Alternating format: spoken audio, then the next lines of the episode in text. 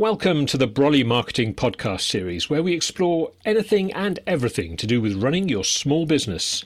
In today's episode, we are looking at business development and growth, with a particular emphasis on the current COVID nineteen lockdown and how that might affect our plans. Indeed, are growth or development even possible in the current circumstances? My name is Dave Harris, and joining me down the line to discuss these issues is Sharon Shapiro, Broly Marketing co-founder and sales expert, and Stephen McAllister, business leadership and development consultant and a Broly Marketing associate. Welcome, both of you. Sharon, if I could start with you, is, is business growth and development possible at the moment? Well, yes, I think it is, but it's just not in the traditional sense. So many of the people that I'm talking to at the moment, what they're trying to do, and I think it's the right thing to do, is to develop relationships for the future so that actually you're keeping that uh, continuity and that connection going. But because times are so uncertain, depending on the type of area that you work within or sector that you work within, some businesses obviously are finding it almost impossible to grow at this point in time.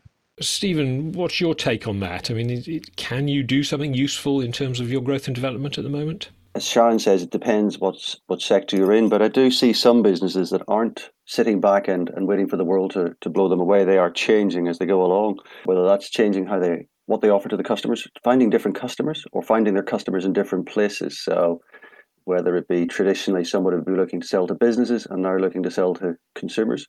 So there's businesses that I think can perhaps not prosper, but certainly survive, help find growth in other areas, and be capable of coming out of this in a reasonably good shape.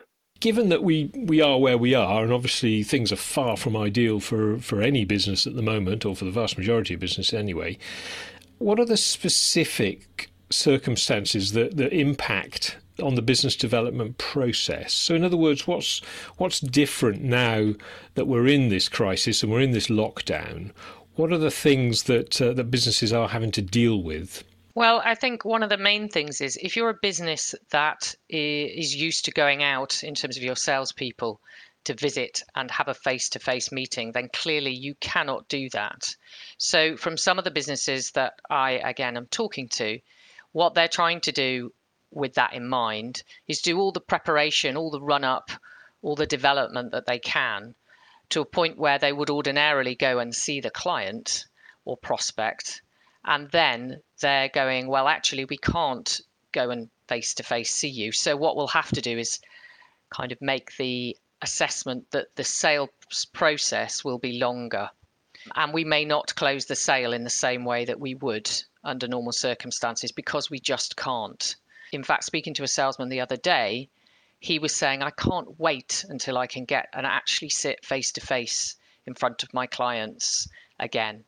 Because we are, you know, people of, of obviously social kind of beings, and we like to be face to face with each other. But is there any danger, do you think, for businesses at the moment that people kind of don't want to be sold to at the moment, you know, because of the mood of, of the nation, the mood of business? You know, they think, oh God, is somebody trying to sell to me? That's a bit, that's that's not quite right, is it? You know, I mean, and, and you might damage yourself by doing that. I think that's absolutely right, in the sense that there's so much uncertainty out there. But with that in mind, I think that it's, as back to Stephen's point really earlier, that if you sit still and you do nothing and you don't talk to people, that actually that's just as dangerous as not doing anything at all. So in other words, if you can change the way you're doing business slightly, so that if that's uh, B two C or business to consumer rather than business to business, if that's traditionally how you've done your business, then again, it's all about being a bit flexible, being a bit nimble, and and thinking, I hate to use this phrase, but outside of the box. Uh, to change the way you're doing things. And actually, in some ways, by the way, this is a fantastic opportunity to do that, to actually be forced to do that, to survive. And there's nothing wrong with that. And Stephen, that's a very interesting point, isn't it, that Sharon's just raised about this being an opportunity? Because in your line of work, where you're helping businesses to develop, I mean, I know from my own experience, often a, a hindrance to development is just that there's too much going on. You know, there's too, you're, you're so busy with the day-to-day work of the business that you don't get a chance to work on the business and to, to develop it. So perhaps this is a good opportunity to do all those things you've been meaning to do for years. Absolutely. I think that's definitely the case. And I, I can think of one example with uh, a business that I work with who uh, sell a tea, high-end tea, so single estate tea from Sri Lanka, Ceylon or Sri Lanka. Um, their traditional market has always been to sell to hotels. So if you were to walk into some of the big London hotels for afternoon tea, chances are you're drinking their tea. Um, trouble is, of course, that business has completely disappeared. And over the last year or so, there had been a, a push in the business to build a consumer-facing piece so people could come and buy those teas online, but not really focused on it to the same extent as the commercial business, because the commercial business is the bigger piece. And actually what's happened now is it's given that team the, the opportunity to completely switch the focus and work on how do you sell to consumers. And to some extent, it came as a little bit of a surprise in the sense that as everything closed down, the consumer side of the business picked up. People buying online directly, it picked up without any effort from the, the team themselves. And what we began to realize is that, of course, people are at home, people get more time, there's an opportunity to, or they're more interested in treating themselves, having nice tea, having something in the afternoon. And what the team have done then is switched around and said, how do we focus on that? How do we grow that? So a good example is where in the past they would have run a, a tea academy in a hotel. So come in for the afternoon, the, the guy who runs the business, who knows his teas uh, exceptionally well, would give a, a talk. You'd buy your afternoon tea and he would take you through how tea goes with various foods and an education about the history of tea. He just does that online on Facebook, Facebook Live for fun. People can come in for the afternoon, have a cup of tea, have a scone, have a bit of fun learning what tea goes with which thing. And that's helped grow sales. And and to your point and your question, would never have got round to doing that uh, before the lockdown. Now we're getting time to focus in on and try and grow that side of the business. Another a very small example I saw the other day, uh, I bought some, I went to the, to the local shop and bought some eggs. And there was a little message in the egg box from the egg producer, just a little typewritten slip of paper, saying, please consider buying medium eggs because uh, we, we can't sell you any of our medium eggs to hotels at the moment. So we've got loads of extra medium eggs. So would you mind buying them? You know, and it was a nice, it was a nice little thing because I thought, oh gosh, I never even, it never even occurred to me that that would be a problem. You know, but of course these egg producers have lost a huge amount of their market, presumably, and uh, and apparently it's medium eggs that the hotels would buy normally, which I never knew. And something that would be very easy for you to do, and you'd probably be very amenable to do, and it's tremendously helpful to the business. So it's quite clever on their part to make it such a nice, easy thing. Yeah, exactly. And just putting a note in an egg box, I mean, it's a great method of communication because you can't avoid it. It's there when you open the box. I, I, I rather liked that, actually, and, and and did certainly make me think about it.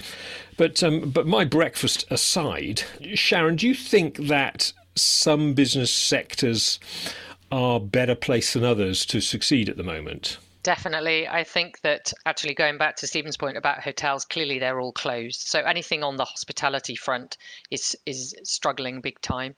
I think obviously a lot of the factories are shut. So anything engineering based, again, is struggling unless you have the ability to print face masks and things like that, where obviously they've come into action in their own right through three D printing and things like that. But I think communications, telecoms, I T, and if you look at the rise of Zoom, for example, any of those types of businesses seem to still be pretty buoyant. The financial sector as well also seems to be so, not retail, not banking particularly, although that obviously is still around, but more on the investment side of things. That's still business as usual. There was an interesting discussion, wasn't there, at the beginning of the lockdown about whether construction workers should be included as, as sort of key workers. And, and, and in the end, I think most of them did sort of carry on, except perhaps on the biggest sites where sort of social distancing was impossible. But I mean, things like construction, they're they're major drivers of the economy, aren't they? So presumably if they if they can keep going, that's going to help a little bit. Uh, I think that's right. I, I don't know the exact rules and regulations on that, but yes, I know that I've seen many construction workers still out there on what I'd call standard build. So, you know, commercial type operations as opposed to, for example, hospital maintenance and things like this. But yes, I think it's so difficult for people to do the right thing in terms of carrying on and what is the right thing in terms of social distancing. I think construction is a good example around where where I live. Certainly see a lot of small construction sites. Perception is they really haven't they really haven't changed. Partly it's driven by economics. A lot of these guys are self-employed. If they aren't uh, working, it's pretty tough for them. So I think there's been a desire in that industry to keep going. Um, I think early doors, when the builder suppliers were shut, it was difficult.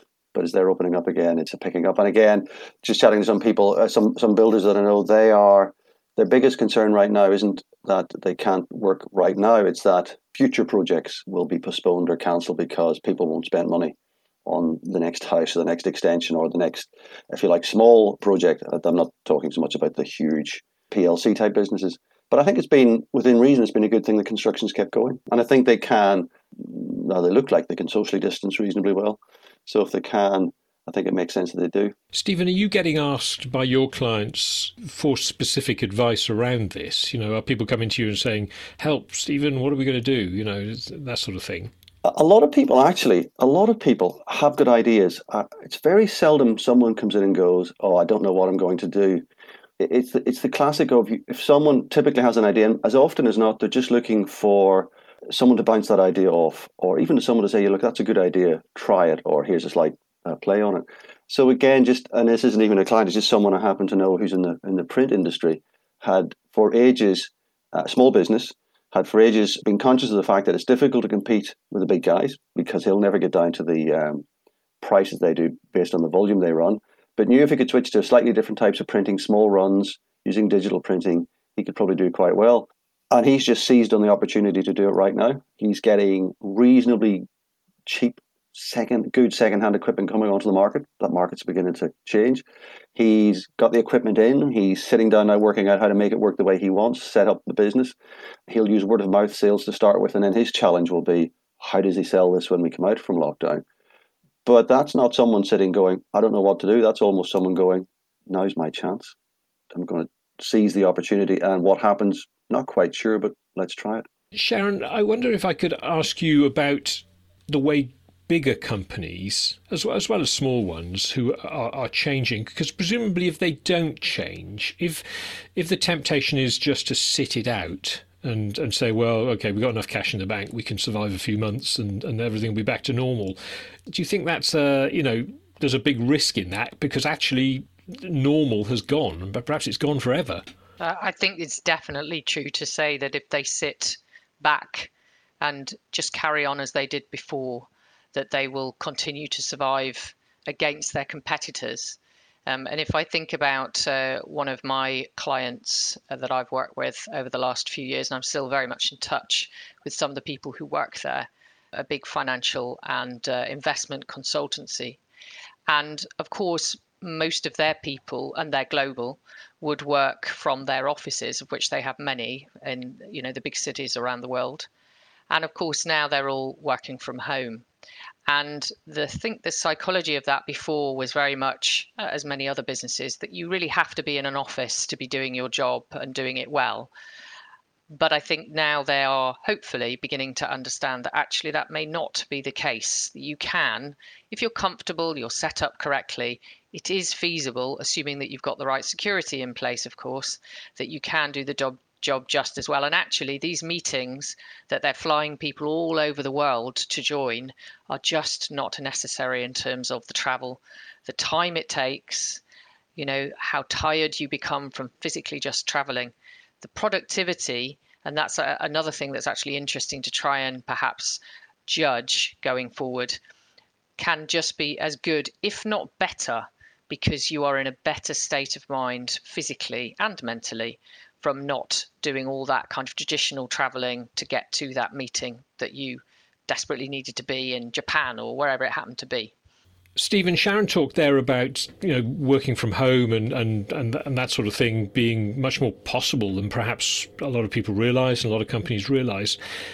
The other side of that coin, though, is that not everybody is going to want to work from home. I mean, some people actually like, you know, get, coming out the front door in the morning, getting in the car, doing the commute, listening to a podcast on the way to work, and uh, you know, and getting to work and socialising with their, their workmates. You know, that that's a it's a ritual, but it's also quite important psychologically for a lot of people, isn't it? And and, and do you, do you think there's a danger that we're going to we might throw, you know, the baby out with the bathwater sort of thing? Yeah, I, I think. My own personal experience and having been in, in different types of businesses is that I think this just facilitates a move towards more home working, but it doesn't make it the only thing. So I can think of examples where, you know, having worked in businesses for years and, and years ago, we, we, we encouraged home working in a business that I was part of.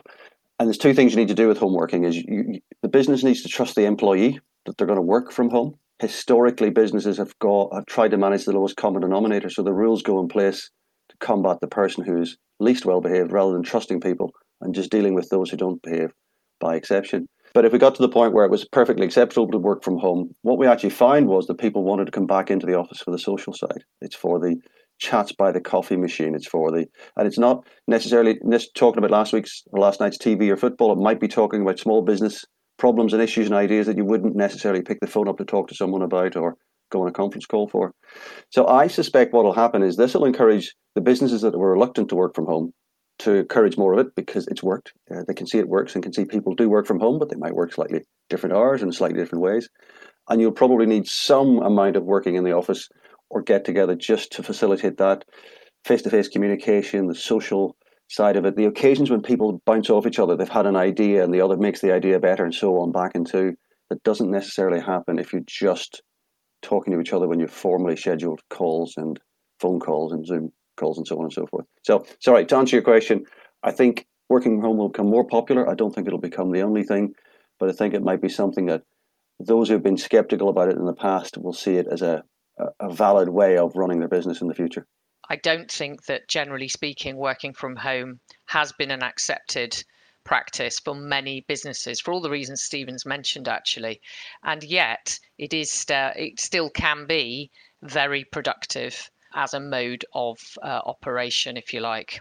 I remember talking to an office designer some time ago, and they were telling me that, you know, they tried to design in sociable areas in offices now because it had become apparent that a lot of the best ideas happen when people bump into each other on the stairs or, or, or in the corridors, you know. So they, they now try and build that into offices so that there are places where you're away from your desk and you meet up with, with Bob from the department next door and you and you do shoot the breeze and you do come up with good ideas because this stuff does happen, doesn't it? Yeah, I mean, if you look at the um, serviced office types ideas, you look at some of the modern versions of those compared to some of the traditional models that took place, that is exactly where they're at with that. And those, and that includes actually different businesses.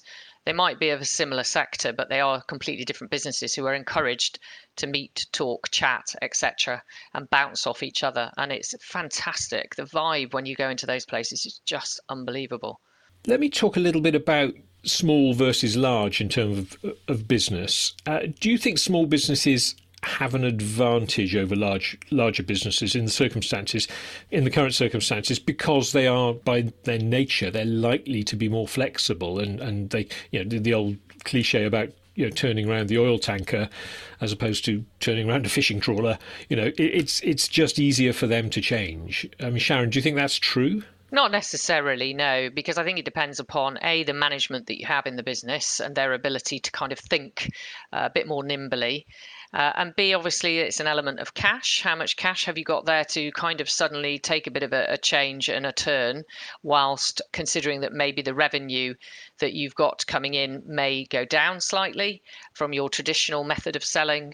And also, I think it depends on the person who's who's you know running that business in terms of whether it's small or large and the type of business that they do. And Stephen, what about you? I mean, do, do I mean, is it, are you necessarily better off if you're smaller? I don't think you're necessarily better off, but I, I do have a view that small businesses can can take advantage of this. They are typically more nimble. And I, I do take Sharon's point because you have some great management in big businesses as well, but small businesses can typically be more nimble, more creative. They have less red tape to get through internally to get things changed.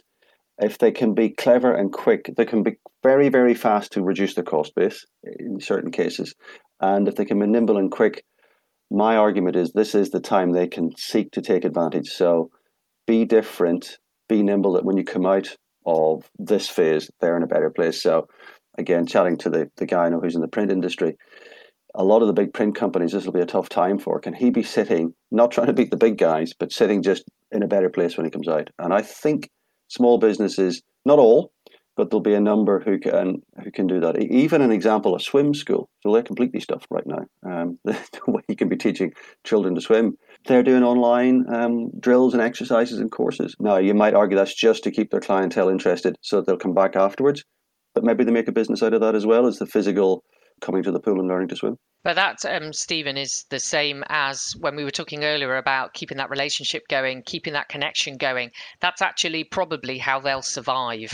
And there might well be a byproduct that actually they end up doing some online stuff as well, because it happened to be that they refined that uh, when they couldn't do their traditional types of school that they would take place. I think exercise also fits into that in a fantastic way. And not just the fact that the classes are online, but the fact that you can teach, and that can be applicable to anything, but globally. So your audience or your um, clients, call them whatever you wish, suddenly opens up to this just mega market that you never had before. Yeah, I think that's interesting, isn't it? Because because as you say, all the gyms have shut, but I know a lot of the ones around here have all gone on to Zoom and other online platforms, and everybody's just doing their classes from home, and uh, and they don't have to get in the car. They they get they get an extra twenty minutes in bed. I mean, there's all sorts of advantages to it. The other thing I was thinking about there is you don't have to pay for the um, room or whatever it is that, the, you know, if you're a teacher of, I don't know, Pilates or whatever it is, you're a gym instructor. Because you are doing it from your own home, you've not got the overheads either of paying for the accommodation or whatever it is that you use to teach people from. Before we wrap up, guys, I, I wonder whether you could each perhaps offer some advice or some, some tips to businesses at the moment about what they what they should be doing, what they should be thinking about to get through the next few months and to hopefully come out of the other side of this in a healthy enough state to carry on and survive. From my point of view, it's very much about keeping talking to people um, and maybe picking up the phone where you might have not done so before, because I know people aren't necessarily that type uh, of person where they want to speak on the phone. We do so much now by online communication, you know, uh, on emails and, and all sorts of other chats and things like that. But actually picking up the phone and talking to somebody, you get a great deal more than if you do it by emails, which are obviously often misconstrued. So now is a really great time to do that, and it keeps that relationship going. From my perspective, I'd agree with what Sharon says, and the other thing I would add would be, while it might sound very obvious, it's conserve cash. So a lot of businesses are very focused on sales, they're very focused on profit, but actually cash is the thing that kills a business first. So whether that's uh, delay payments, if it's or delay orders for materials, whether it's talk to people who owe you money, and uh, right now it might be difficult for them to pay, but equally use, as Sharon says, use that as the opportunity to talk to them, even if it's agreeing a payment plan that says, look, uh, you owe me money, you can't pay it all right now, but can we agree a stage payment? Keep the dialogue going. And in terms of conserving cash, the other thing clearly is to take advantage of all of the various grants and loans and whatever are available. And, and my advice there is go and talk to someone you trust, whether that's your accountant, your bank manager, some advisors, whatever. Go to someone who's used to doing this, find out what's available and take advantage of it and do it quickly. But conserve cash. Cash is the thing that makes or breaks businesses right now. You've been listening to the Broly Marketing Podcast with our special guests, Sharon Shapiro and Stephen McAllister. If you found the discussion interesting, you can find out more about Broly Marketing and the multidisciplinary services they offer at w w w dot broly marketing dot co dot u k. You can also find more podcast episodes there, so please subscribe, share, and keep listening.